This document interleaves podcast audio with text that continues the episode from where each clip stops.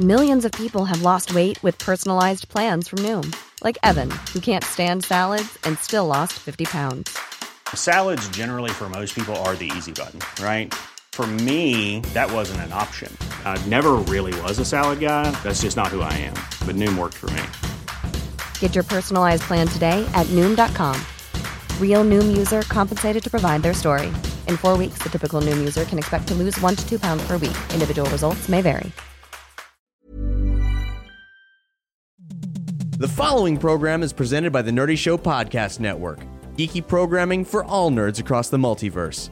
All Nerdy Show programming is made possible by A Comic Shop, Orlando's number one comic shop and nerd destination, and with the generous support of listeners like you. For more Nerdy Show podcasts, community forums, and learn how you can support this and other Nerdy Show programming, visit nerdyshow.com. Welcome to episode zero of State of the Empire. This episode was recorded on November 1st, 2012, just after the announcement that Disney had bought Lucasfilm. We didn't yet know that we were destined to record an ongoing podcast series about Star Wars speculation, but in this episode, you'll hear us begin our search to find Star Wars news in Alderaan places.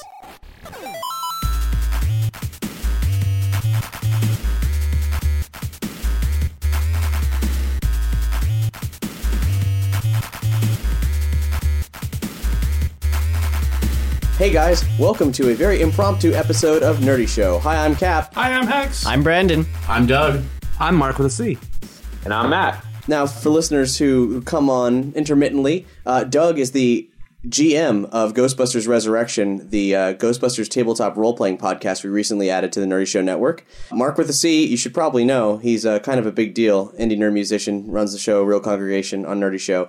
And Matt is our pop culture correspondent who joins us really frequently for uh, matters of sci fi, especially, but also our E3 coverage. Because he lives in Hollywood, y'all.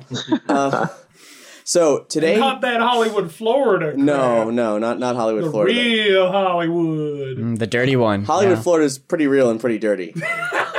but that's It is, another it is discussion. quite. It is quite dirty. Today, October 30th, we got some crazy news that pretty much fucked our brains and the brains of everybody else. 4:30 p.m. Eastern. Lucasfilm was bought by Disney. I guess we could have speculated on it if we'd ever thought that this could something like this was conceivable. Well, because nobody thought happen. George Lucas would ever sell it. 'cause that's his baby. I feel like we should have seen it coming. In a way, we should Yeah. have. Yeah. But I also was. But not this soon. I was blinded by the whole concept of George Lucas, like, you can have my friend. Yeah, relinquishing control. From my cold, dead fingers. And undervaluing it just so that it goes to the company that he trusts most too, because it's worth more than four billion. Yeah, how is it Yeah, yes.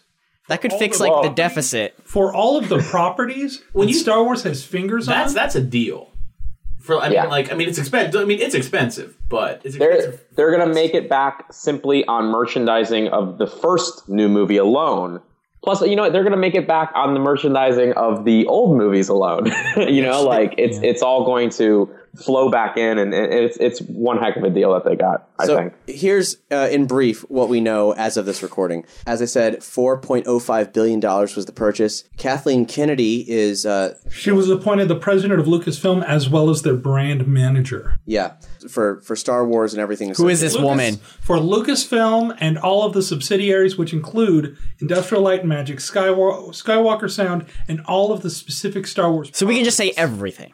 Everything. Everything George Lucas related. Most everything. Lucas's is she empire is now she run started she started out as she's probably the most powerful woman in Hollywood yesterday. Now today she's probably the most powerful woman like In the world. Well, yeah, she probably the Empress biggest- Empress Kennedy. Yeah, yeah. I mean, she is, uh, for those that don't know, she is the second most successful film producer in the world, second only to her mentor, Steven Spielberg. Well, maybe it'll take her somewhere one day then. and, and she's been producer or associate producer on Indiana Jones films, uh, E.T., both Gremlins films, uh, back all the Back to the Futures, The Goonies, Who Framed Roger Rabbit, Batteries Not Included. Oh, these are good movies. All the movies. Jurassic Parks, The Adventures of Tintin. yeah, she knows what she's doing. Like, Not seriously. just good movies, though, because she was also a producer for a lot of Midnight Shena- Shenanigans films, including the Avatar film. Uh, well, she didn't But here's the know. thing, She didn't know. She those probably liked the cartoon. Those movies made money, and it's the job of the producer to Well, make but I money. mean, yeah, but if a producer, She's really a good. producer comes in and says, "Hey, we were we're making a movie based on Avatar, this cartoon," you'd be stupid not to do it because Yeah. it's it's a it's a big thing, and she's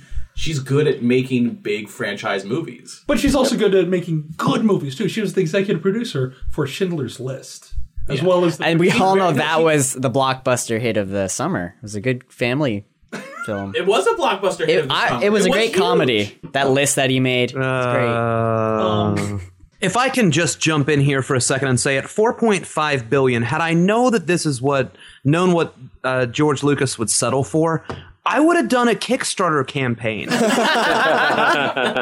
I mean, really, who wouldn't have said this lo-fi dude in Florida, Mark with a C, is running a Kickstarter campaign to buy Star Wars from George Lucas? Disney would have been like, "Oh, uh, uh, "Yeah, we can't fuck with that. I mean, you can't mess with positive press." Well, I'd love it when people ask you your credentials. Like, yeah, well, my favorite movie, uh, my favorite Star Wars anything is a Christmas special. That's my goddamn qualifications for why I should run Lucasfilm. Uh, so My, my my biggest question is: Does this make Captain EO part of the Star Wars canon, as I've always wanted it to be? it, it should be a prequel to like way before the Jedi's were created. It's like Jedi was a guardian of peace and justice for thousands of years. this is before that. Like Captain EO was the first Jedi because he uses the power yeah, of happiness. as that's clearly the Force. Yeah. I mean, right there in its rawest form. it made me feel something. Another massive announcement that came along with this purchase was that in 2015, the first new one. they will be starting a new trilogy. Episode 7 will be released on Already in done. 2015 and Kathleen Kennedy shall be the executive producer for all of the sequels. And with quote one new movie every two or three years. yeah. So basically, like the prequels. Sorry.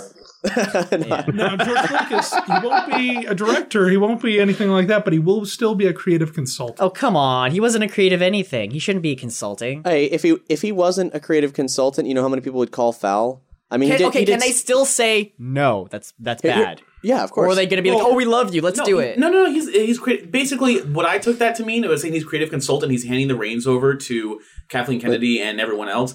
And George Lucas in that video basically said he basically announced his retirement from Right. all things Star Wars. And I my reaction to that was good for you, George. Because no, I mean seriously, not from a cynic, cynical point, but like this is a Star Wars is like a monkey he's been carrying on his back for how many years now, and he's been wanting to make the personal films and do other things. So good, you know, he doesn't have to deal with it anymore. Uh, on, on on that point, the the nicest thing that I heard him say so far in that the sit down interview that he posted on YouTube was that he gets the chance to be a fan now. Yes, He gets to be a Star Wars fan, which is something that he's never been able to have the chance to do. And, you know, it's like, well, you know, he deserves that moment to, to sit back and, Yeah. and see, you know, really just kind of take it from our perspective. Yeah, like I mean, it's, as, far, as far as like retirement goes, like if anyone's earned a good retirement, despite what anyone says about prequels or anything else, it would be this is the guy who gave us the original Star Wars. I think he deserves to, a little bit of happiness, a little bit of It's private. it's it's sort of I guess, but it's also a shame that he can't become a fan of the originals and then watch what he did to them afterwards. Because then then I would un- he would understand. Th- this is Am uh, I the only one who's just uh, dying to know what George Lucas is going to do with the rest of his time, though? Like, and I expect Masturbate? he would give a really short answer, like, uh, "What are you going to do with your free time, George?" I'm gonna grow turnips. well, he, he's, he said um, after the release of Red Wing that uh, he was Red Tails. uh, Red Red Tails. After the release of Red Tails, that he was That is a very different film, Cap. he was interested in um, you know pursuing experimental films and like he used to do like THX and, and all that that stuff. And he was frustrated by the lukewarm reception of uh, the the 3D things. And basically he was like okay I can't win with Star Wars. I can't win so I'm going to step back and I'm going to make the films I want to make. So he said that earlier this year. That that was no surprise. What none of us figured was we figured okay so George Lucas is just going to sit back you know let Star Wars do as Star Wars will and release these 3D things and not really fuss over it Except that then, boom, he, he organized a deal. And the only thing I can really compare this to, because Star Wars is such a big thing, and we've all grown up living with its existence. So it never really, and we knew that George Lucas had dominion over it, but it never felt like, you know, an independent creator owned sort of thing. But in my mind, the only thing I can compare it to is Peter Laird's sale of Ninja Turtles to Viacom. Because there's a guy who, for whatever reason, started feeling burdened by his creation, and then come hell or high water, he was like, fuck it, I don't want it, take it all. And then a lot of people were uh, divided about Peter Laird's run on Turtles. Not like not like George Lucas's treatment of Star Wars, but then then now there's this corporate entity that's taking care of it. And in doing so, and that's and though you can be skeptical of that, I mean, well, with the Michael Bay script for the Turtles film and all that. But in the meantime, you have people who were fans of the property creating the new show, Yeah. which is all in all a very positive thing. See, see, you you gave a very real world example of what it was like for one franchise be, being bought out by a bigger corporation. In my mind, because you cut me, I bleed midichlorian. To me, this is like the Dalai Lama saying, "Everyone who's Buddhist, we're giving Buddhism to the Vatican." It's like this is this is like we're, we're, we're that's that's what it felt like. But if if you're being real about it, yeah, at the end of the day, it's just a corporation being bought by a bigger corporation. And we were talking about like how they bought out Marvel, and it, for a while, a lot of people were like, "Oh, they bought up Marvel. they're going to we make." were, we Yeah. were freaking out Yeah, for yeah. Uh, one of our uh, season two episodes was uh, Disney and Marvel sitting in a tree. Was, I think, the name of it. Everybody was going, "Oh, get ready for Marvel to suck. Get ready for Marvel to be a family." It's like, no, D- D- Disney wanted Marvel for Marvel, not for you know. Oh, what, and what happened? Yeah, and then, Oh, oh, wait, movie. the Oh, Avengers shit, happened, yeah. and then you know all those other awesome things. and who did they let? Who did they let direct the Avengers? fucking Whedon. Oh, they let him do it. Yeah, that was great. Maybe he'll direct the new Star Wars movies. I hope. Yeah. Even if Feel it's it? not just, I mean, just any, any I, I don't care who directs it as long as they want to be directing it. I never felt that George Lucas Yes. wanted to direct the prequels or anything like that. Get someone who wants to do it. Well, I never felt like he wanted to make a good movie. Anyway, Anyway, no, you're being you're being hard on the old man. I am. I, I'm excited because I think that uh, putting another director in there, and a, a younger director that loved Star Wars, that grew up with Yeah. Star Wars, that was really inspired by it, would really want to do a great service to it. Kind of mm-hmm. do the kind of stuff that Seth Green is doing with Robot Chicken and Star Wars Detours. I mean, Seth Green's medium is comedy, but still, you feel that authentic Star Wars Well, feeling. th- there's so many filmmakers even older than us who have that same passion for Star Wars. I think I think it's the good thing is that everyone's ripe for the picking. Like they can basically get anyone they want. What filmmaker out there is going to say, "Nah, Star Wars, you're offering me Star Wars"? Nah, I don't think I'll not do that. Yeah. So really, they get to pick from the cream of the crop what they want to do with it. Mark and Matt, you guys are Yes. here because you guys are among our our collective, the the greatest Star Wars fanatics. We all love Star Wars. We're all obsessed with Star Wars, but uh, you two come from uh, different scopes. Uh, like Matt, you, I mean, you uh, absorb everything. Uh, there was a time where there wasn't a single piece of Star Wars literature you hadn't read, and it's still very, very. I understand that where you're at right now is you've still read pretty much everything there is. Expanded universe expert, and you've got a lot of strong opinions. part of that whole kind of I should have seen it coming is that Clone Wars had already killed the expanded universe. I mean, within like the last year or so. I mean, they were killing Jedi left and right that had already died in previous material, and so like I guess it's not a shock that they're doing it. It's it- it's weird because I'm try, still trying to collect my thoughts on the idea that like they are kind of like just nailing a, a or just you know closing the coffin for good on like you know 20 plus years i guess now of expanded universe material. But at the same time i'm still so excited. I, I felt like i did when i was 13 and i saw the entertainment weekly with ewan mcgregor and liam neeson on the front in jedi robes and like oh my god this is happening you know? Like it, I was getting it so many different places. I don't even know exactly how I heard about it first today. Like I was just like being bombarded with social media. I'm not even sure how it happened. But there's so many different fronts that Disney's going to attack this from. When they finally do get into the theme park business of Star Wars, they have to compete with Harry Potter. They have to blow it out of the water. Yeah, so yeah. this is not just going to be one ride. This is going to be an entire like section of of Epcot or of Disney Hollywood Studios. The irony of that is that on our way to uh, driving from Orlando to Nashville to go to uh, the Geek Media Expo, we had a similar conversation of like they have a good relationship with uh, with Star Wars. Like Disney has to beat Harry Potter. They why don't they do a Star Wars world? And we that those words were said. I, I think Yeah. because Disney owns it, I'm I'm pretty sure they have no choice. They own Star Wars now. They see it as like we have to make something in our park for Star Wars. Well, because because Disney, you know, the vibe that I got was that they didn't really know what to do with Disney Hollywood Studios. And that's like, mm-hmm. you know, they're changing hands and that's no longer MGM and everything else. And the, the- there's all these sections of the park that feel empty. But they've always had Lucasfilm stuff there.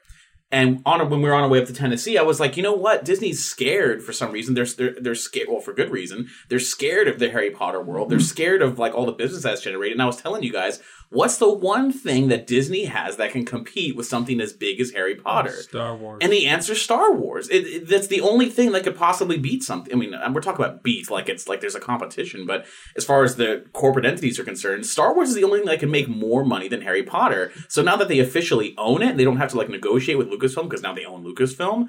I hope that they're smart enough to go, hey man, let's expand that little uh, area. Let's get let's get a little uh, wizard wizarding world of uh, force of force users. You know, really, Yeah, if you just imagine what could be done here, think about how many people go to Epcot and with the sole intention of drinking around the world. Well, imagine if you could drink around the Star Wars universe. If you could stop in and hang out and drink at the Mos Eisley Cantina. If that's the only mention of Star Wars in the park besides Star Tours, you better believe all of us are going to be there and you're going to be scraping us off the ground. I'll tell you what, man, I, I know better than that. Wuher makes that drink out of people.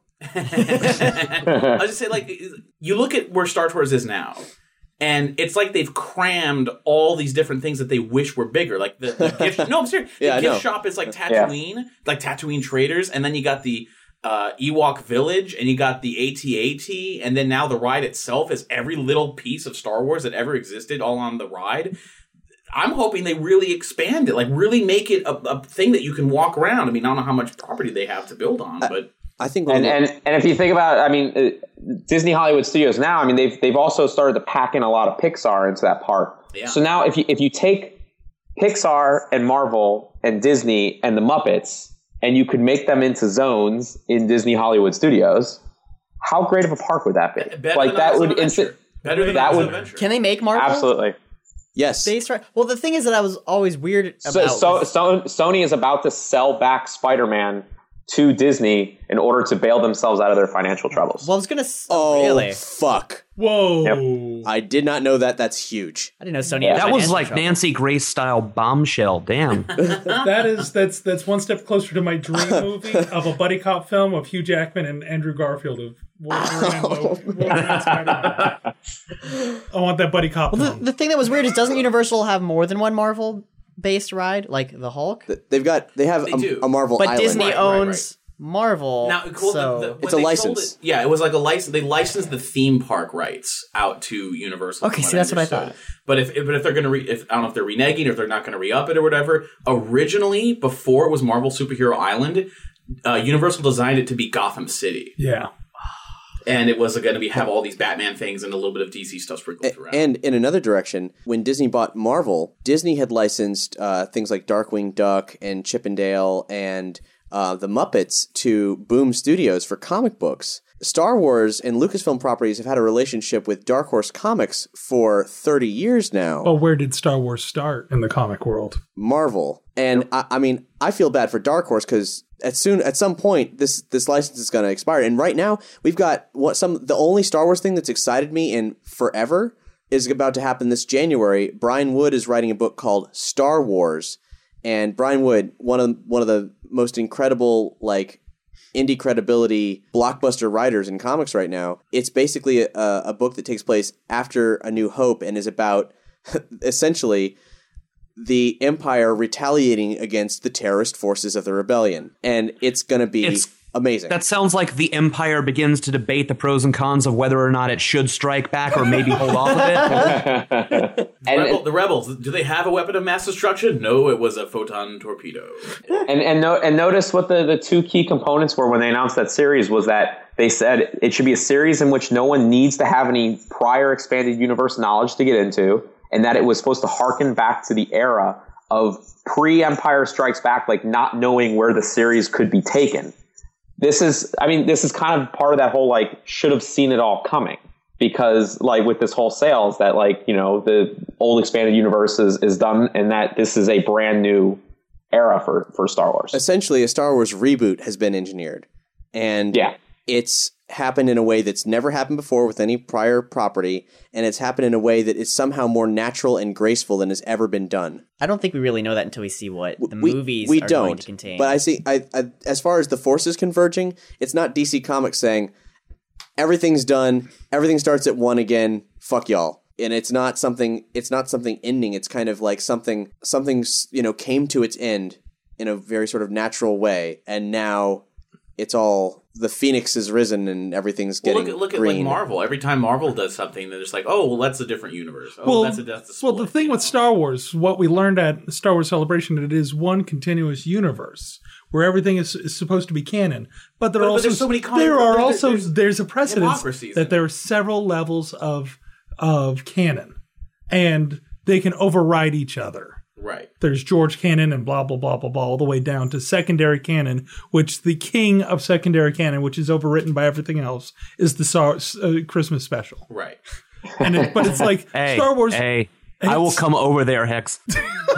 But Star if, Wars if you want to hear more about that, we got a, our most recent celebration episode is linked to this page. But Star Wars already has this precedence of having no problem of writing over what it's already done and saying this is still the same universe. It's not Right. like Marvel with the there are multiple universes. Right, but there, but there are a lot. Like, I mean, I, I mean, Matt probably knows better than me because I haven't read all those, all the books and everything. But I know that, like, at the time when they were like, oh, before Episode One came out, the rumors that Anakin built C three PO, it was like, wait a minute, I uh-huh. thought C three PO was like off the assembly line. I, what do you mean someone built him? Like, it, like he, I thought he was like three hundred years old by the time A New Hope started. Mm. You know, Well, I mean, I, even even in like in 1978, Splinter of the Mind's Eye, the very first Star Wars novel even written, there's a the whole thing at the end is 3PO and R2 were deactivated, and when Luke finds them at the end deactivated, he flips on 3PO, and the first thing 3PO is screaming is he somehow knew the access codes, and you know that all ends up, you know, it- it's not intended to say back in 78 that Darth Vader created 3PO, but like it's enough to like Star Wars canon's always figured out a way to like fix itself and band-aid itself. There's even a guy whose sole job at Lucasfilm is to do that. And since June, when I guess he found out there was going to be a 7, 8, and 9, when these problems have popped up because of like Clone Wars and things like that, he's just been saying for the last couple months, well, hold on a second, guys. We're going to get to that. We're going to fix the Clone Wars timeline. And I guess the fix is that it's, you know, there's going to be a 7, 8, and 9. I mean, that's a full. That Yeah. sounds like a full time job. It is. I mean, I, It is no this like he and we talked about this in the episode, but basically there there was this moment where they were going to kill a character in a video hmm. game when a writer was already was going to use him again, and so this guy caught it and had to tell the video game, "Whoa, whoa, whoa! Don't kill him off. We still need to use him." Mm-hmm. weird. See, I'm a little I'm a little confused because I'm under the impression that there's all these contradictions coming from everywhere in the Star Wars universe, but it's really all coming from one person not knowing anything about his own creation and then just saying something and it's suddenly true. And now Grandpa Funny Book is retired. And there's an entire person's job which is to fix this one person's mess Yep. over and over again. So really all the contradictions are from the one person giving it up. Well, and, and Really, you uh, can kind of boil the holocron down to um, everything in the Star Wars universe is right, but some things are technically more right than others. But why can't they all be right? See, yeah, like this. This is the thing. I was I was saying this in the car on the way over. It's like George Lucas. I'm not an apologist, although I'm coming off that way. But I'm just saying this is a guy wanted to be a writer filmmaker since since however long ago, and he suddenly finds himself the head of a like the biggest film in history, and then is the head of this huge corporation with toys and millions and billions of dollars. So now he's like a businessman and has to make business decisions that influence his creative work. He never wanted to be a business guy. He never wanted to do that. Admittedly, he was a very good business guy for a creative personality because of how much he held on to the uh, licensing right now, well, it, that, like he played it really smart early on, but clearly it's just gotten too big for him to handle. I mean, for anyone, like, it's I not. mean, It's not fun anymore. Yeah, yeah, and, but- And now he's being berated by people who used to love him. yeah, exactly. So as far as like George Lucas is concerned, he can now say, "I'm no longer a businessman." And who do you get to replace him? The smartest businesswoman in Hollywood, basically. like, I mean, the, the, like someone who actually wants that job and, Yeah. and wants to, to do that. That's like to me, that's like the who, best news ever. who he's been friends with for years. Yeah. Yeah. and and who is well connected with some of the uh, cornerstones of creativity in Hollywood. and she's got her head above the water. Like she knows what she knows what's really going on. Like Yeah. she, she's it sounds like she's very aware of like what fans would be saying. Right. That's why we're even talking about a seven, eight, and nine at the moment. Right. and it, which is interesting because while he was working on the co- uh, working on the original Star Wars, he was talking about he always had nine stories planned. He always had three sets of trilogies set up. However, he went back in 99 and 2008 in separate interviews and all continually during then saying I never had an idea for sequels. Right. That never existed. I never wanted it. And more than that, he kept on insisting that there would never be another Star Wars movie. Okay, no, well, you got you got to remember, like when he says, "Oh, I had the sequels written, I, I had them in my head, and I wanted to divide them up." The movies that we got are so crazily different from what was originally planned. Yeah. you know, you can't really compare. That's like saying, wait a minute, he's on one hand he says he had prequel ideas, but now he says he didn't. It's like, well, probably because the prequel ideas he had involved 80 million different characters that Yeah. just don't And, exist. and uh, I mean, really, what Lucas had to start out with was a massive outline. Then his wife, Marcia Lucas, who greatly influenced the the Star Wars that we actually know and love. Yeah, I was things that gonna we feel say attached to. she's she's really the one responsible for the good she, parts. She's the one who said, "Start the story here. No one wants to hear about that stuff." And give this guy a personality. and he doesn't so have one. I, you know, whatever outline Lucas has for seven, eight, and nine, much like the prequels, is probably something that we don't care about. Now, here's the thing that I that I'm still learning about that I, I want to clarify. Yeah. When they say Star Wars seven, eight, and nine, and they say we want to make Star Wars seven, eight, and nine, and starting in 2015, are they literally saying we want to make Episode seven, eight, and nine, or are they saying we want to make a seventh, eighth, and ninth? they, I film? believe, said episode, they use the term episode. Yeah. Yeah. They use the term episode. and I don't yeah, think Mark Hamill's George coming Lucas was if George Lucas was behind it, you'd be getting the story prior to Anakin. But now, now, now, in the video, like where George Lucas is hand, talking about handing the reins over, he just says he has a treatment for episode seven, eight, nine, and then the news breaks that there's going to be a seven, eight, nine. But they, I didn't understand this. The treatment was giving it to Disney. It, it was it, very interesting the way he phrased it too, because he he stipulated like he reinforced lengthy treatment, which is interesting. right. But, you know, which means they're you know far along, and also he kept saying we, as in I don't know if that meant Kathleen and him, if that meant like some creative team he's been working with, if it's Disney, like who knows what it is. And then he also mentioned that when he was handing everything over to Kathleen, he's like, you know, all these, you know, we have story ideas that goes, and then he says Star Wars has hundreds of books and comics. He says we've handed those over to Kathleen.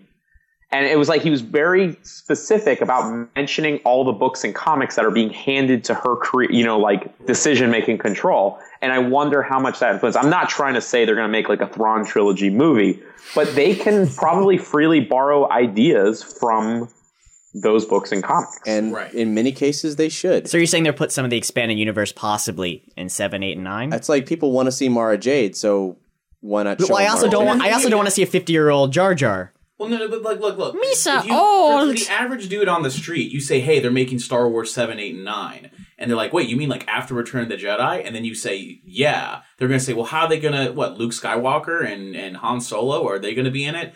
And if now it's like, "Well, wait a minute, we're not including them," how is it Episode seven, eight, and nine? Unless it's like Just following the misadventures of our two solo and three kids, like I mean, I mean, like if they followed the solo kids, Well, yeah, because the, the whole point is it's following basically a set of characters or a bloodline. theme. Yeah. And it's pretty much done unless they're continuing with Luke and Leia, which I thought they were originally. I mean, if they if they came out and announced, "Hey, we're going to be approaching Mark Hamill soon to play an old uh, an old Jedi," I'd be like, I that would shit. Like I would I would be like, that would I be feel the like they can't not do that. Like because it Mark would Hamill make, won't it come would back, make- it'll be Think weird. that. It, I mean, it would make people shit themselves. Yeah, And so they want people to do that. Yeah. At least for one film. Have you seen Mark Hamill lately? Yeah. He, He- looks like a grizzled old badass. They're gonna have to use all of Industrial Light's technology to Dude, make him I look don't good. care, man. If Mark Hamill is down, then I am down. Like, We have to get Carrie Fisher now too. it- just- Slave if- outfit. dude. If Carrie Fisher's down for it, I'm down for it. But something tells me that Harrison Ford's going to say hell no, and probably Uh, Carrie yeah, Fisher's going to say no. I don't think Harrison Ford wants to do it anymore. I mean, uh, of the original crew, like Harrison Ford is the one person that you will never see caught dead. He regrets doing the Indiana Jones movie. I don't think he wants to fuck with Star Wars. He's learned his lesson. Mrs. Kennedy, if you can hear my voice, let let me write a Star Wars movie about an old old Luke Skywalker as an Obi Wan mentor to the Solo children. let me do this. There, there is precedent or precedent for uh, taking from Zahn's, uh, like Timothy Zahn's work. I mean, Coruscant. The name Coruscant comes from like from the air the you know the Thrawn trilogy. You know, it's you know it was George Lucas' idea that the Empire was was stationed essentially on the giant planet, you know, city planet, but that name comes directly from the expanded universe. He's he mentions it in the prequels a bunch of times, or mentions the expanded universe in the prequels a few times. You know, who knows? We may see a bunch of elements from from things like that, including a, a Jedi Academy on Yavin. Like, who knows? Something I want to talk about is how this made me feel. Um, Oh, yeah. because you know this news came out now, and I and it, you know it completely blindsided me because I I just had no reason to expect it. It it completely befuddled me, and I was like, my God, I I didn't think that I was going to be challenged in my views towards Star Wars until I was an old man. Yeah, same here. Like I didn't think that anything that w- was going to change. I knew that you know George Lucas would sit there being stubborn, and sooner or later, you know, m- maybe he'd decide to release the versions of the films that the fans by and large are interested in, Or pass away. or or something. And and here he is, very like gracefully, like you know, I wanted to do this before I died. Here, let me just like let me, let me take care of my affairs now, and uh and and all of a sudden there's an opportunity because you know how many how many people who we've looked up to coming up after people like us a little bit older, but coming up after George Lucas, you know, would have wanted hands on with Star Wars in the past. I mean, we mentioned Joss Whedon already, like him. Well, I mean, Kevin was Smith would have done this years There- ago. there were you know, rumors that for the prequels, it was one of the early rumors was that George Lucas said he would want to direct Episode One, that he would want Ron Howard to direct Episode Two, which would be great. and then he wanted Steven Spielberg to direct Episode Three. yeah, but that oh, didn't God. happen because he couldn't. Really There's push. there's still there's still persistent rumors that he directed portions of episode three. That's yeah, that now that's true too. But also, I think the- he denies it. Well, the, no, no, no. The, the rumor also came in that uh, Spielberg is the one who encouraged him. Said, "No, George, these are your films.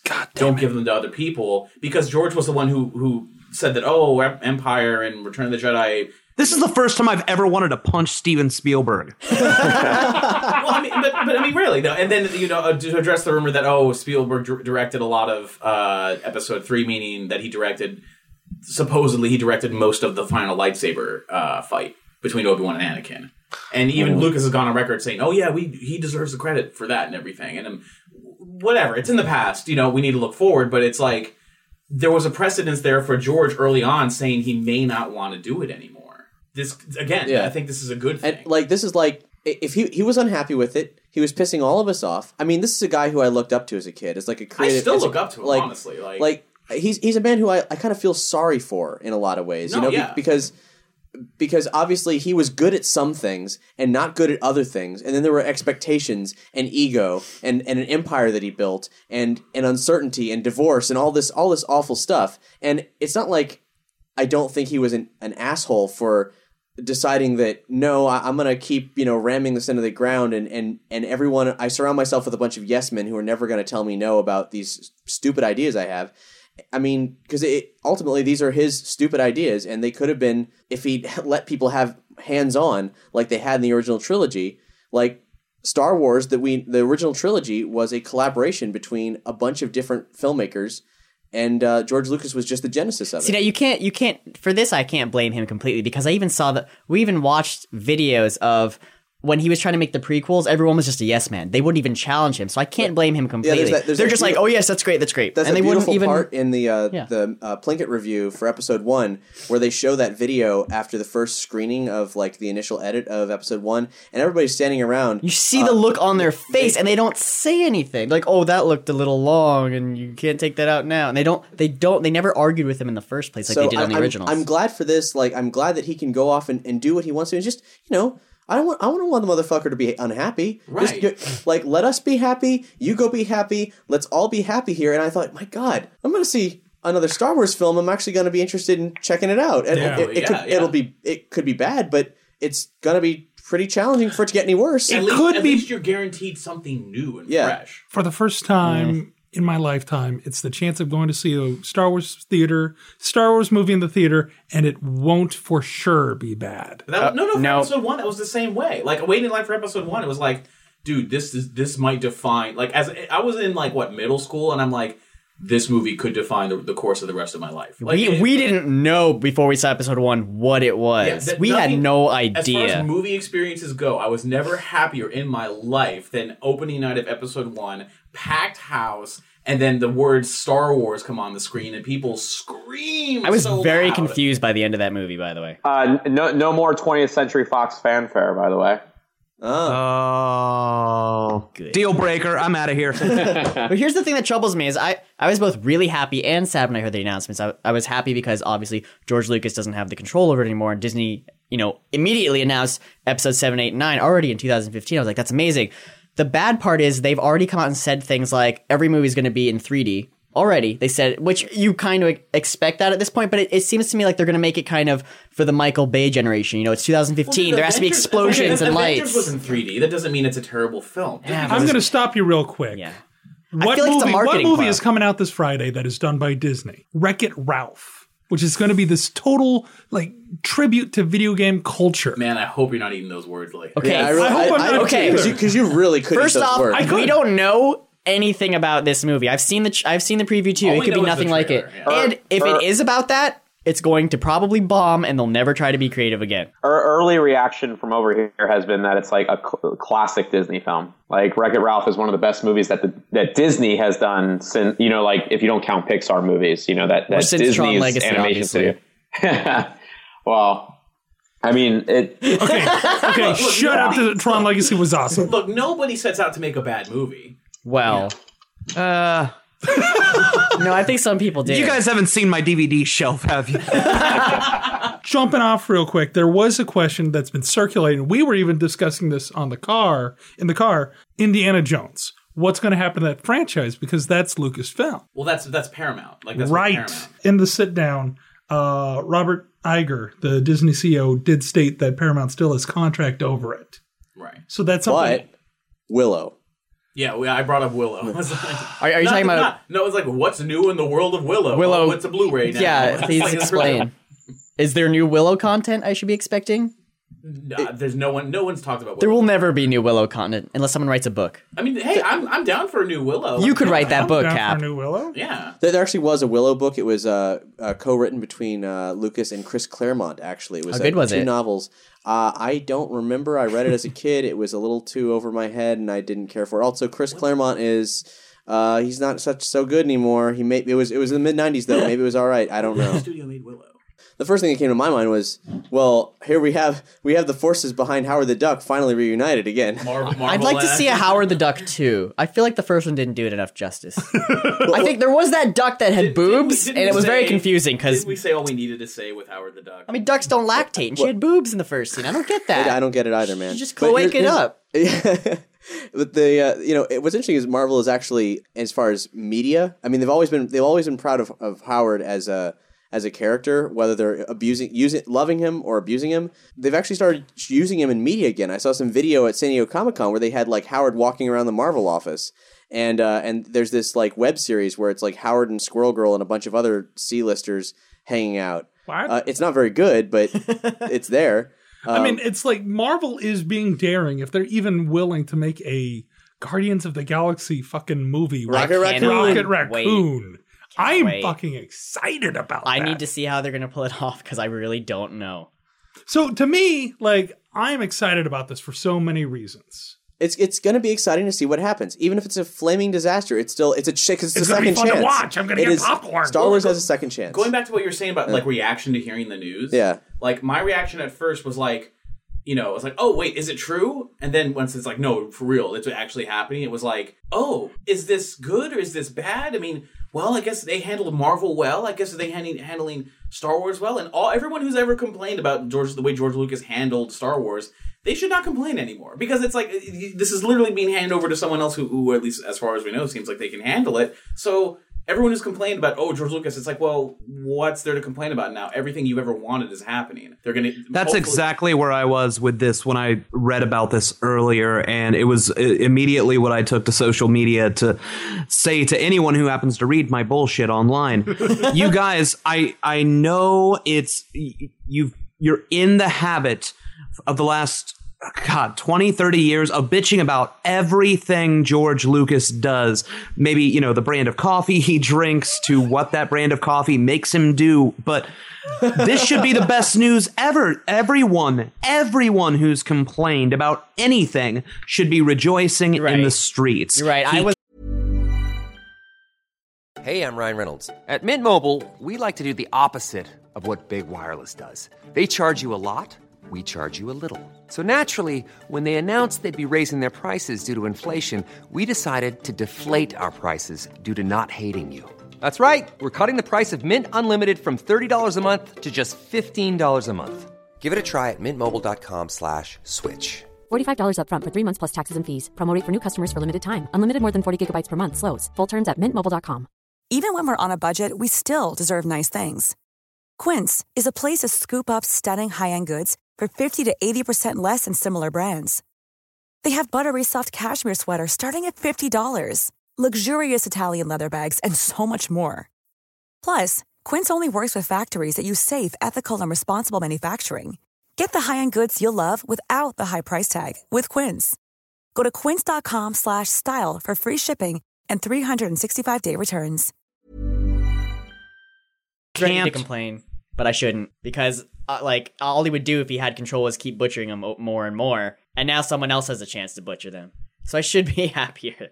I mean, and ultimately, uh, at the end of the day, while you know uh, all of us here have taken Star Wars very, very sif- seriously to uh, very different degrees, of course, it helps to remember at the end of the day, it's just entertainment. And if you want entertainment, why would you turn to anyone but Disney to provide the best? Uh, that, that's like another. That's another really good point. Was that seriously? Who else are you going to hand it over? And here's because the other thing, Disney, everything that they've been given with Star Wars has handled it really respectfully.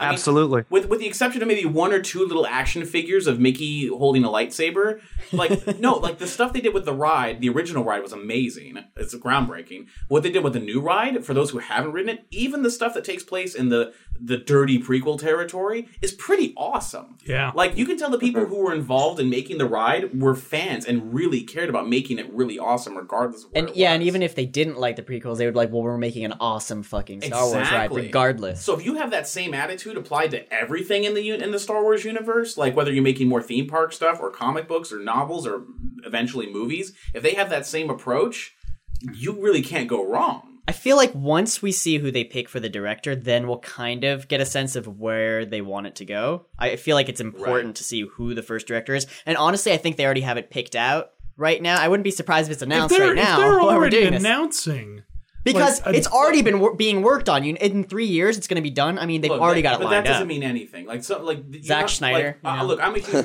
you know, I'm a huge Metal Gear fan. You know how many times they've announced a Metal Gear movie Metal and a Gear. writer and a release date? but has Like, it been Disney that announced it? No, but this is this this is like this is Hold on. Anyone who thinks that Disney delivers things on time, I got four words for you. The Emperor's New Groove. No, I got I got I got three words. The Lone Ranger. Oh, you win. no, ser- like the Lone Ranger. Like how long has it been delayed for? And like Gore Verbinski, who directed Pirates of the Caribbean. Wait, are they still doing it? Yeah, it's Oh. coming out. It's Oh. coming out. Like they they've released a teaser for it and everything. And I don't know if it's supposed to be if it looks good or bad. I haven't seen anything other than like the poster for it. But that thing's been in the making for a long time. Had its its budget has been everywhere from two hundred million to fifty million to everything in between. Regardless, it's it's been a crazy roller coaster. But they're still making it. And I did look it up by the way on the phone. Uh, Willow was done with 20th Century Fox. I mean, it's also important to keep in mind too when George Lucas went about the prequels. Is I think we all kind of knew exactly like everyone knew who the creative team was going to be. They knew Rick McCallum was going to produce with them. They knew who like was going to be doing all the concept artwork and the pre, you know, all the the production design, and everything. And now Disney has the chance to hire their own people. It's like it's not just important for who's going to direct it and who's going to write it, but like who's going to be doing concept illustrations for this new, you know, like what's Star Wars' new aesthetic? Like it's going to look different Well, because I, it, it, I, I would put money on it being awesome because Disney, yeah, you know, Disney now own everything that Disney owns by itself of being artists. You know, they have the best in the Yeah, world. and now they, they have the subsidiaries of ILM and, Exactly. and, and LucasArts. the only people And, that would like, compete. Like here we got we got uh, everybody working on Star Wars thirteen thirteen, which is a, a multi company project within Lucasfilm, and like Monkey Island, uh, and Day of the Tentacle, and uh, and something a truth the a dig, truth bomb personally, I like the dig. but a, a truth bomb that Doug dropped uh, on us on the same trip was and and you're gonna Brandon when you hear this you're gonna just be your your brain's gonna break. Tell me, it's already broken. fucking fucking there was a Monkey Island script and they turned it into Pirates of the Caribbean. Pirates of the Caribbean You're is joking. based on a Monkey Island. You're script. joking. Pa- par- parts one and two. You in the mouth. Barbossa, loosely. It's loosely. LeChuck, Oh come on. A zombie, Didn't you- undead didn't- wait, no, pirate. Now wait, didn't you ever see that those memes online where they compare pictures of uh, Barbossa as the ghost? No, It's but I'm gonna look now. Believing in ghost stories because you're in one, and they put it next to Le- Ghost Pirate LeChuck, and you're like, holy Why the shit. fuck didn't they make? And then, Fuck. dude, picture picture in your head Guybrush, right, from the first game. I'm just gonna commit suicide Uh, now. now, now run what with is- it. Run with Okay, it. right now on the air. Guybrush, Guybrush from the first game is in your head, right? What does uh, Orlando Orlando, Bloom, Bloom. look like in the first? Oh, in the son of first a movie? dick! Except Orlando Bloom wasn't funny. Yeah, he had That's why they ponytail- made- ponytail with the white shirt and a sword running around. But that's why Now- they now, made Keira Jack. Knightley. Keira Knightley. She's not the governor. She's the governor's daughter, Fuck me. I who then hate becomes everything. a pirate badass. I'm gonna. When eventually, when her father dies, she becomes governor. Where are my Now- sleeping Okay, now pills? look, look. I have to clear up though. It's not. It's. I'm not trying to suggest that there was a Monkey Island script that they just changed. Clearly, you've convinced me.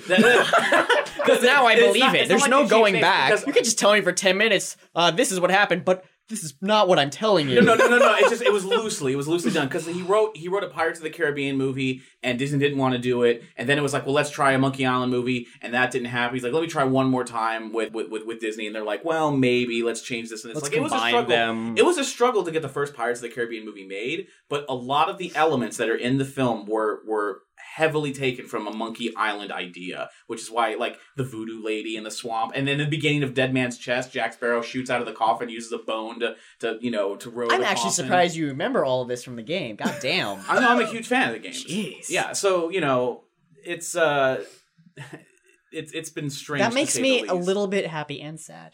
So, guys, um, as you can tell, there's a lot of feelings about this, but mostly they're they're feelings of excitement because we don't know what's for the first time ever. Yeah. we don't know what's going to happen. Yeah. What if it's completely CG? I'm just putting that out there. Well, it's a fucking Oh, Clone hey, Wars. okay, hey, you know what? If it's completely CG, I mean, even hand the it over people, to everything. Pixar. Well, that's what I'm saying. Yeah. Like, what Yeah, if they just Pixar, say Pixar Star make a Star Wars movie? I, want- Uh, I- yeah. I would it. be way down for a fucking Pixar mo- Star Wars.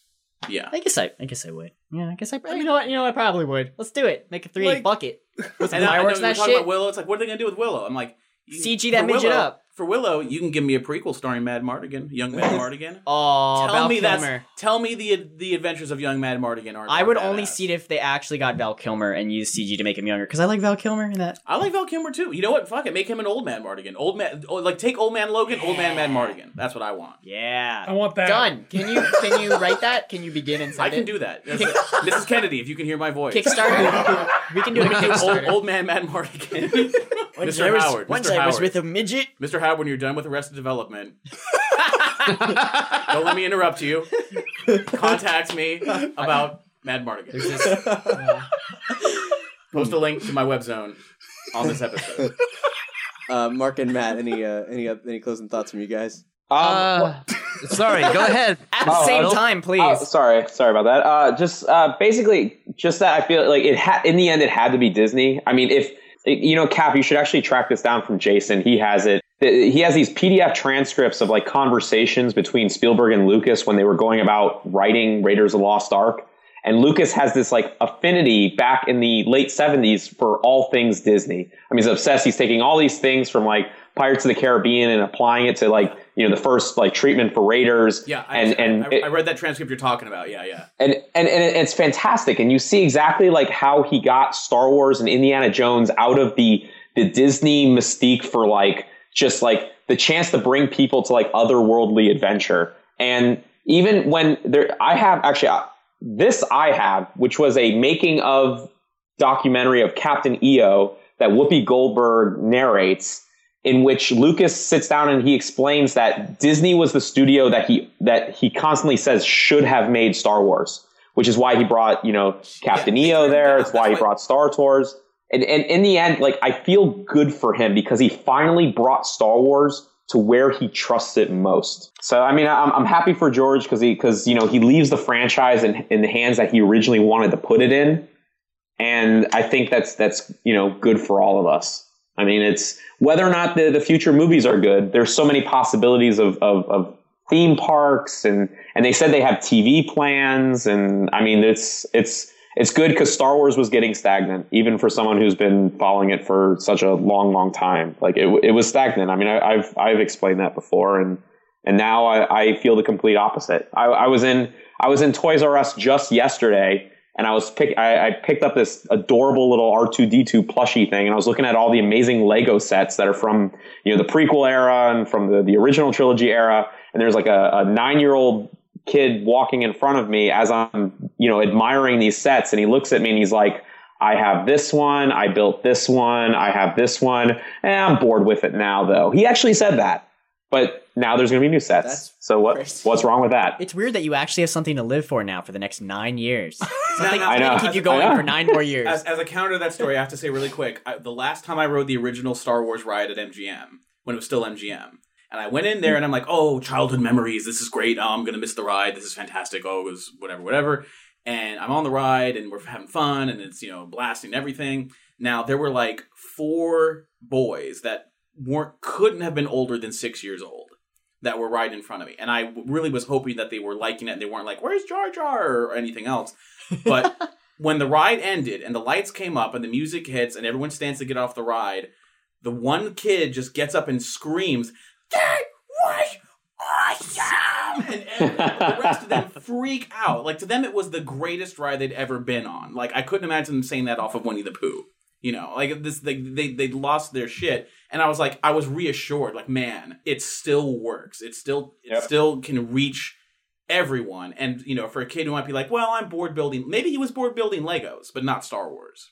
And, and then then it reinvigorated me when I rode the new rides. So now I'm even more excited because, like you say, the sky's the limit. Anything can happen. So for the first time since the announcement of prequels, I'm like, whoa. We still need to brace ourselves for disappointment, just in case. Just not get our hopes up too much in case that happens Well, again. here's the thing, it's- I, it's- I want to been commit hardened. suicide. I can, I can. Well, I can instead of no, no, no, don't don't look at it like oh, I have to brace for disappointment so much as hey, I'm just not expecting my world to change. I got a question for Mark. Yes. Because a friend of mine on Facebook ta- voiced about how excited he was that he would be able to introduce his daughter to Star Wars and see it in the theater with her for the first time. Mhm. See it with her. And I know you've you've been recently introducing your daughter to Star Wars. Yeah, she's mostly MST3King it, but yeah. like so That's to you like how i'm curious about your your your thoughts about a brand new star wars that you would get to share with her Well, um, I, you know, there's really no answer I can give you on that that isn't yes, I'm excited because otherwise, what a crotchety old dick I'd sound like, you know. but, but beyond that, be, of course, I'm excited to experience that and watch her get to see the the true fanfare that I've only been able to explain to her. Like, hey, whole city block shut down when this movie opens. Of course, I'm excited to live through that, but as you know an overgrown man child myself the part that i'm most excited about with this is that unless we're talking like the direct to video you know terrible sequels to aladdin or something even when disney makes a bad picture the heart is still incredibly evident. Even in Disney's most misguided failures, you can see so much heart. And I, as much as I, I do enjoy the prequels, I don't love them, love them, but I enjoy them. I felt like a lot of that heart was missing. I didn't feel that warm, cuddly embrace from them. And now there's a chance for all of us to feel it again, and possibly for fans, little kids, to watch seven, eight, and nine and go, I, I love these characters. And then go back and watch the prequels and go, who the hell is this Jar Jar guy? like, history could really rewrite itself. I think I think that episode seven, eight, nine are going to have the most basically turnout ever because you have all the people that were disappointed in the prequels wanting to go and hope that it's amazing, and you have all the people that love the prequels who are going to go and hope it's amazing. So you're going to have people on both sides all going to episode It's- seven. But again, now the it, it just really depends on who they get to work on it, what they announce is going to be. I, I personally, the only th- I, I think this is all good news. The one bit of thing that I was uncomfortable with was that they announced a release date already.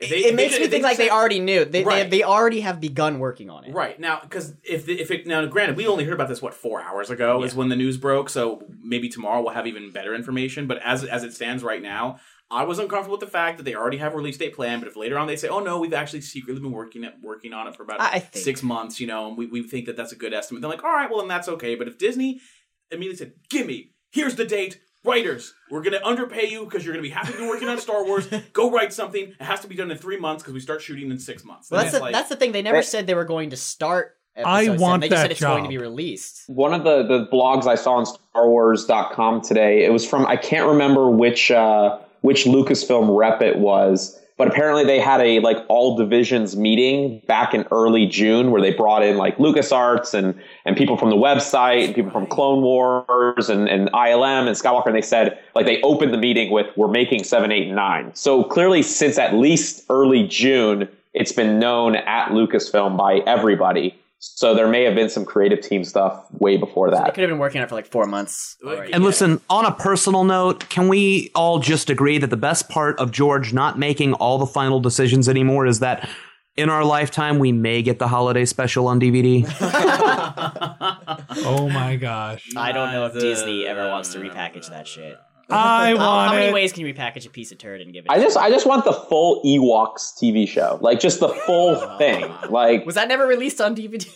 No, they, they. they they did individual episodes, like four of the them or something that were like that. terrible? I got those. Those are on DVD. I like the Ewoks movies okay, but uh, they've only done like a sort of a, a composite of a bunch of episodes of the cartoon, uh, where it kind of is assembled like a movie. And the same with the Droids uh, series. But the Droid series, I have a I have a lot of lot of love for, and I think that they're incredibly mishandled by Lucasfilm. So I'm excited to see that maybe rectified in the future too. Uh, so I guess I guess the number one thing that we can all agree in serious note, as opposed to the to the to the, I mean, I'll speak for myself. I'm not excited for for a Christmas special, but but but a but a legit. It's okay to be wrong. Yeah, no, that's that's fine. I'll, I'll take that. I'll take it. I'll take it. But but but but but a, but a, a serious, legit release of the original trilogy because, like, again, George Lucas isn't a great businessman, but Mrs. Kennedy is. She goes, wait a minute.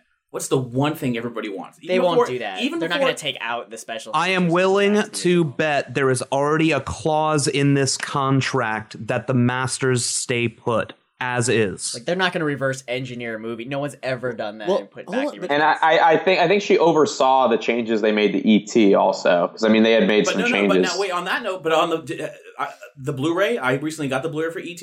There's none of the special stuff in there. It's all the original. Oh, yeah, it's 100 percent original. It Wait, the just- new the new Blu-ray that came out The Blu-ray none for of ET, For ET. has none. For the new Blu-ray for ET has none of the extra stuff that was put in on any. other. WTF BBQ.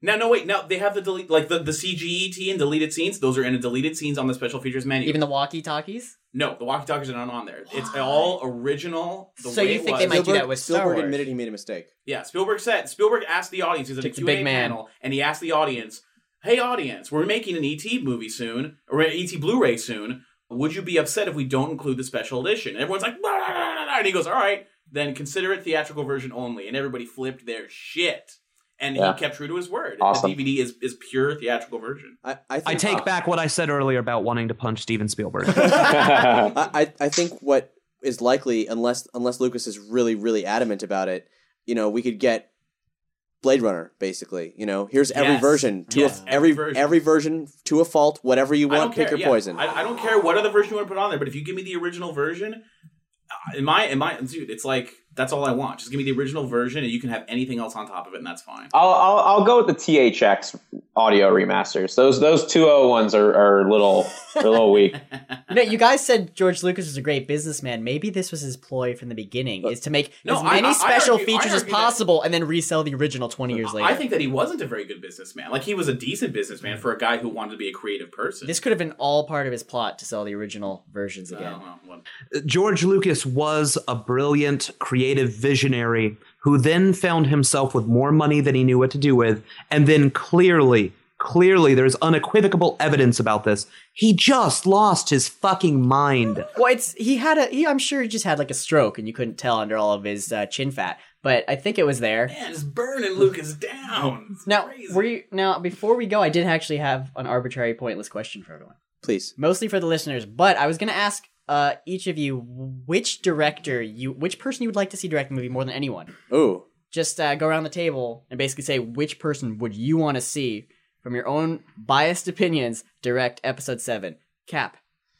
Okay. Uh, David Lynch, obviously. No, uh, he, he's, he's, already turned it, he's already turned it down. He already turned it down. Um, They didn't ask him. they did. what? They asked him to asked him to direct Return of the Jedi. He turned it down. He, Oh. he, he it's it was hilarious. Um, Anyway. he's got a great story about it. Joss is really compelling. Hmm. Uh, he's really really compelling. I, but I was there was a but attached to that. But I think that I would.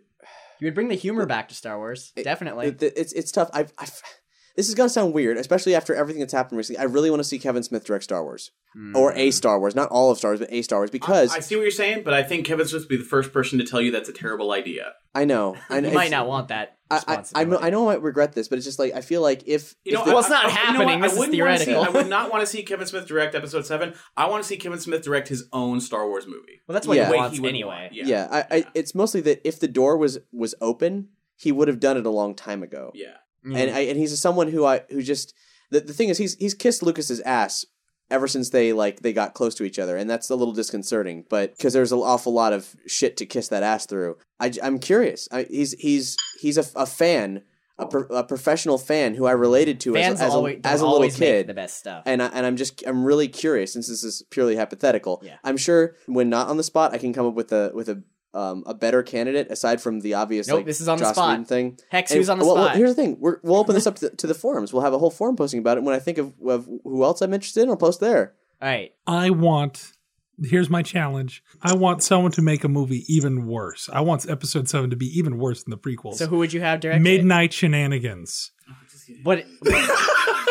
No, no. For Okay, some how about- reason, how- for some reason, for some reason, the little voice in my head that's screaming is like, I want to see John Carpenter's Star Wars. you know what? I'd fucking see that. That's good. Sounds like a good time. Whatever. I don't care if it's good or bad. It's gonna be hilarious. I know that's what I want. I want Kurt Russell. It's Russell. gonna be in it. scary too. Kurt Russell's a Oh fucking old man Jedi I'm a Jedi. And, and, and with an eye patch. a someone who- laser eye patch. Someone who would do um, a great job, probably. I, I, I would I would speculate is Duncan Jones. In all in all seriousness, Duncan Jones. That's what, that, that, that's exactly where I was going to go. Uh, I was gonna say uh, me. But, But not, if you could pick yourself, but if I you had to can't pick someone me, else, and, and, seri- and, uh, my serious answer, Paul Thomas Anderson. who is he? I don't know who he is. Uh, Explain. there, there will be blood. Oh. This, this is like you know, and he recently did uh, uh the Master. The, I, I'm like, I want Empire Strikes Back, dark Star Wars, Paul Thomas Anderson. But they got to keep it PG thirteen now for He marketing. I don't think he would do it, but I, I would be interested to hear his take because he almost did. Paul, Paul Thomas was it Paul Thomas Anderson? Uh, oh no, it was Darren Aronofsky who almost did the Wolverine. And Paul Thomas Anderson, So. Uh, I thought would be like in that same vein of taking someone serious, like a really great filmmaker, giving them something to, to a universe to play in. I would love to see his take on Star Wars. Or you know what, Darren, Darren Aronofsky would be interesting, but it wouldn't be quite a mass appeal, probably as much. Okay, Mark. I'm going to go a little selfish here, and both of them are very unrealistic for two very different reasons. The one that's completely unrealistic but would be awesome, Irving Kershner. no, I was, I was- that was almost my first answer. I mean, let's just not even fuck around with it. But secondly, I, I'd, I'd um, res him, man. Yeah, yeah. Black, Black Magic, dude. Let's get it. Let's get him Let's back. a Kickstarter going. It's going to be like Weekend at Bernie's, but Weekend at Irwin's. No, no, we got to unfreeze Walt Disney. We got to unfreeze Walt Disney from under under the castle and get him to do it. Who else did you have?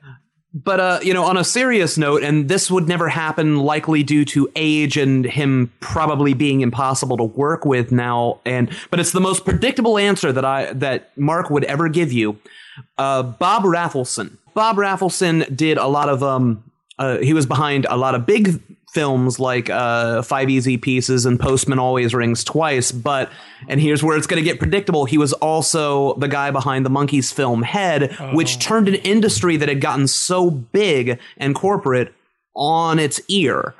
And I think that he would be able to write, a, a, be able to sort of direct a lot of almost like snake eating its own tail commentary in into the Star Wars Seven about the Star Wars universe and how seriously it's taken itself. That's a strange answer. I'm, I'm I like it. Okay, I- Matt. Um, as soon as you asked the question, Brent, uh, Brandon, I started to uh, type out a few uh, the ones I was It's like thinking I've on top got of my, pages top of my head. right now. Gore Verbinski, because the man knows swashbuckling action. does. Like, I mean, R- Rango's action scenes plus like the pirates action scenes. Whether or not the second or third movie were good or not, like the action was great. So I think he can. He he really has an eye for that sort of thing because of their their work with the uh, revival of the Bond franchise. Martin Campbell or Sam Mendes. I was thinking also J.J. Abrams because he already brought some Star Wars to Star Trek. So uh, possibility, and also the one that I really would want Edgar Wright. We can only have Oh, wow. one. Whoa. Yeah, I think I, I think I'd, I'd like to see Edgar Wright do it. I think I Um, find, like, like my dream joke. My dream joke answer was going to be Joss Whedon because I'm like, yeah, that'd be awesome. No, it is. I want Edgar Wright. I think Edgar Yeah. Wright would be fucking perfect. Also, also, the fellow who directed Iron Giant and Finding Nemo and uh, John Carter would be a, a good choice. I don't remember his name, but I mean that guy knows how to direct him, his way through a very vast composited alien world. yeah, I believe, I believe you mix like there's two people I think in that. Like Andrew Stanton did uh, John Carter, and he did. Um, but I think Iron Giant was Brad Bird, Oh, you're right. You're right. It was Brad. and Bird. and and Brad both Bird, of. Heck. I believe I believe both of them are on projects right now. I think because I think Brad Bird was like the first person I thought. of. I thought like Disney would go to Pixar to find somebody, and I know Brad Bird's working on some like it's called like 1951. I think it's like a Roswell type I'm alien sure movie. So he's like side. busy.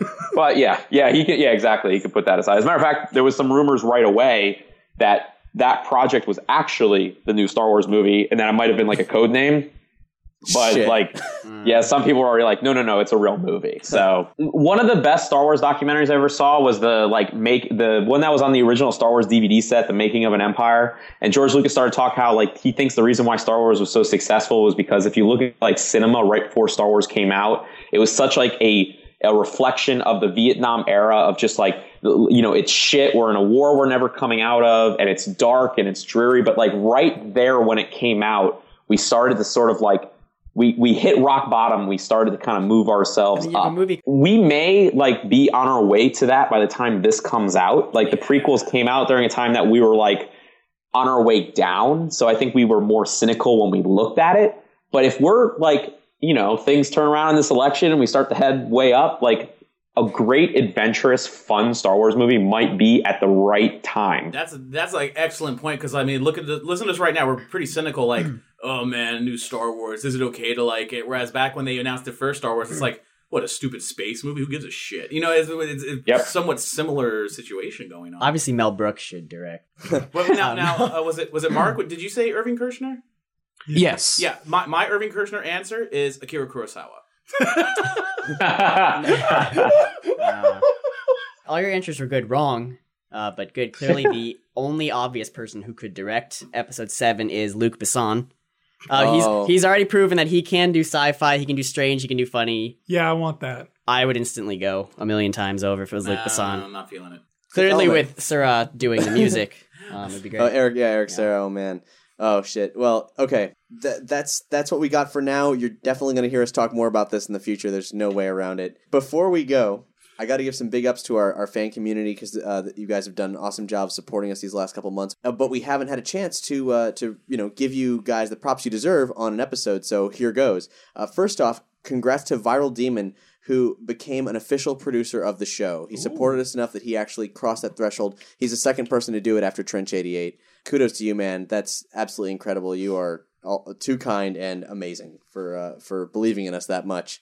Everybody who supported us in September. Red Eye Phoenix, Cassie Muldrow, Brent Burchard, Berto Elcon, Caitlin Kruger, Trench88, Fuman Chuchu, Kyle Calder, Dan Blake, Gerard Oates Haggard, Big Bad Shadow Man, Garayur, uh, Viral Demon, Mr. Matt, and Durafago. They supported us for a total of $520, um, supplying a lot of the equipment that we're recording with to, uh, this evening, uh, including a uh, new mixer and uh, our, the mic that I'm using right now, who we've nicknamed Black Betty. Brent Burchard said, Here's some money because I love Nerdy Show. It's quickly becoming one of my favorite podcasts. Caitlin Kruger said, I got a new job. Now shut up and take my money. Or just keep producing more awesome shows. That works too. Kyle Calder said, "Here's some fancy coffee money to help you guys get D and D episode 22 finished," and we did. Gerard Oates Haggard uh, says he's an Orlando Weekly freelancer, and uh, he thinks it would be an excellent idea to interview local Orlando visual artist Maz Armageddon. And uh, I'm following the guy on Twitter now, so we'll see what happens. oh God, that means he knows Um, my girlfriend. Oh well. oh God. Oh, um, uh, Gary Yer says you guys are still awesome. Thanks for actually pronouncing my name right or pretty close to it on the second attempt. I don't. Hopefully, I'm getting it right this time. I don't. I don't remember what we did last time. Viral Demon says, "Here's some money for hopefully getting another microsode." Um, I've said this before, but I was really happy with the Mimetics episode, so I definitely want more. Um, I believe he did. He's got quite a few in the can. There's a there's a list of all our microsodes. Um, yeah, some of those are my fault, but we'll get to those. Okay. Matthew McCracken said, Great job as always. I see you need $100 for the new mixer. Take it and make it your own. Love Dungeons and Doritos. And so we did. Awesome. October, we are in the, the 30th day of October, and we've act, we've met both our um, our baseline support goal of $300, um, which is how much we it costs to run the show and, and keep all of our bills and everything going. And we met our support goal, which was five hundred dollars to Nice. get um, Colin flown to from Nashville to Orlando to record the season finale of D and D with us. I am excited to punch him. However, uh, I just want to let everybody know there's a certain uh, Colin is definitely flying down for that D and D finale, but there is an air of uncertainty about when we'll be recording it because due to the massive storms uh, on the East Coast, Lefty Lucy's schedule is a bit dubious. Uh, Coney Island was a, a, a story underwater. We don't know what's going to happen. We don't know if we'll have to reschedule, and if we do have to reschedule because we've got two different parties of role players at the same time, it could actually delay D and D one or two months. Uh, I'm gonna keep. It's obviously that's a huge deal. This is the season finale. We've been planning it for a long time. Uh, so I'll keep everybody posted on what's up with that. But either way, Colin is flying in, and it's all thanks to you guys. And I Um, will be punching him. he will punch him square in the jaw. Oh God. There will be a video posted. so thanks to Man with Case, Gary Ure, Blake Holman, Stuart Edney, Big Bad Shadow Man, Tim Lebron- Lebonte, Caitlin Kruger, Rebecca Greer, Mauron, Jeffrey Voss, Viral Demon, Frozen Treasure, Ben Kidd, Ethan Kruger, Joe Barta, Cassie Muldrow, Ross Butler, Tyler Conrad, Patrick Webster, and Trench88. Man with Case said, "No clever message, just the bucks. Love to all nerdy show." Blake Holman said, "I've been following D and D from the beginning, and I finally have a few dollars to throw your way. Keep up the good work. You guys are amazing." Brent Bouchard said, This is for the awesome episode of Dungeons and Doritos. Also, can you get the Nerdy Show guys to say their names at the start of the show? I love the show, but have no idea which voice is which. Uh, That's a great idea. Uh, I, I did tell them that, um, and they've since made it a habit. So uh, thank you. Suggestions are always welcome. Big Bad said, "This is this is very interesting. This money is to pay back Two Thumbs for the hotel room from Nerdapalooza. As such, he he spent this money on Two Thumbs' behalf to us, and earned a microsode, which he then gave to Two Thumbs. That's hilarious. Two thumbs. Two thumbs. Uh, kidnapped me in a good way and took me out to drinks. It was great. He also supported us again later on and said, "I like to say I totally enjoyed season one of Ghostbusters Resurrection. Uh, so here's some money for that, as well as some as thanks for the new episode of D and D." That's very flattering. Thank you. Joe Barta said, "Thanks for all you guys do," and then later on supported us in such a way so that there was only a dollar left till the next microsode. He's like, and he he posted on Twitter, "Get a microsode for just a dollar," um, and and he did, and Gary Ure claimed it. That's great. Patrick Webster said, Barty is absent. It's dangerous to go alone. Take this and send us some money. Ben Ked said, Gotta help a gleeman in need. Frozen Treasure said, I like when it gets close enough that I can afford supporting you guys and get a microsode at the same time. Unfortunately, at that time, a bunch of people donated at once and he missed it by just a few minutes. But but them's them's the breaks. Whenever whenever you see us posting on uh, on Twitter or Facebook about, oh man, there's only a little bit left, it's a you know see what you can do to grab it. It can get pretty tooth and nail there. Viral Demon said, thought I'd put in some money for this month. Really excited for the end of D&D Book 2. Jeffrey Voss said, keep up the great work. I'm loving almost all the new content. And I'd love to hear what you almost don't like as much as the other stuff. We do love, you know, criticisms are welcome. So if you got anything to say to us about this episode, you want to tell Brandon what... Uh, and the rest of us, uh, who you'd like to direct the new Star Wars, please comment on the forum. There'll be links to all that on this episode's page.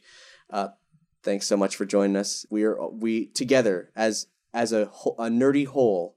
We eagerly hold hands and anticipate the new Star Wars. Well, to put us out, take us out with uh, Star Wars New Overlords. Back in 2004, Disney released an album called Mosh Pit on Disney. And that feature that was a cover album of a bunch of different uh, Disney songs and included such acts as Andrew WK, Real Big Fish, and Brian Setzer. This Weird. particular song is uh, Japanese pop rocker uh, Kenzi Masubuchi, and this song is the Main Street Electrical Parade Baroque Hoedown. And it is fun, it's intense, and it has a little kazoo in it. And it's a song that They Might Be Giants actually covered on another Disney compilation. Oh, really? Which we played in, a, in an episode years ago. Cool. Yeah. So, bye, I'm Cap. Bye, I'm Hex. Bye, I'm Brandon. Bye, I'm Doug. I'm Matt. Bye, I'm Mark. Enjoy.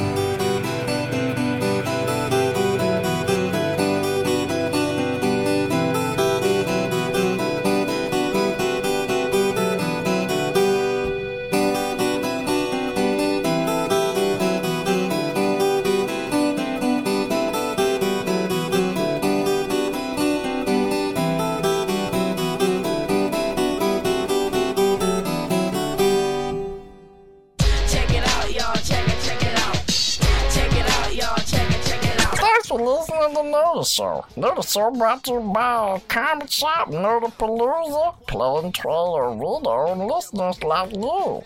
If you enjoyed what you heard, support Nerdy Show by telling a friend, picking up some notes at the Notice Store, or donate directly to receive exclusive perks. For more episodes of Nerdy Show, Dungeons and Doritos, video contests, and other Notice programming, visit NerdyShow.com. It's gotta be 420 somewhere. You can subscribe to our Nerdy Show podcast via the iTunes Store. Follow us on Facebook, Twitter, or Tumblr. That was wrong. That Or whatever, fuck Meanwhile, what what I tell you about cussing? No, you don't get on me. Don't you me, you son of a bitch. Fuck you.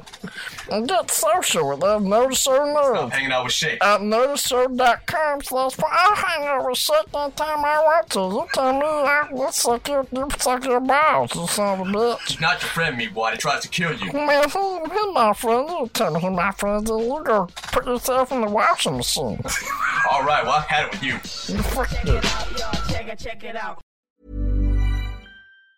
Hey, it's Danny Pellegrino from Everything Iconic. Ready to upgrade your style game without blowing your budget? Check out Quince. They've got all the good stuff shirts and polos, activewear, and fine leather goods, all at 50 to 80% less than other high end brands. And the best part? They're all about safe, ethical, and responsible manufacturing. Get that luxury vibe without the luxury price tag. Hit up quince.com slash upgrade for free shipping and 365 day returns on your next order. That's quince.com slash upgrade.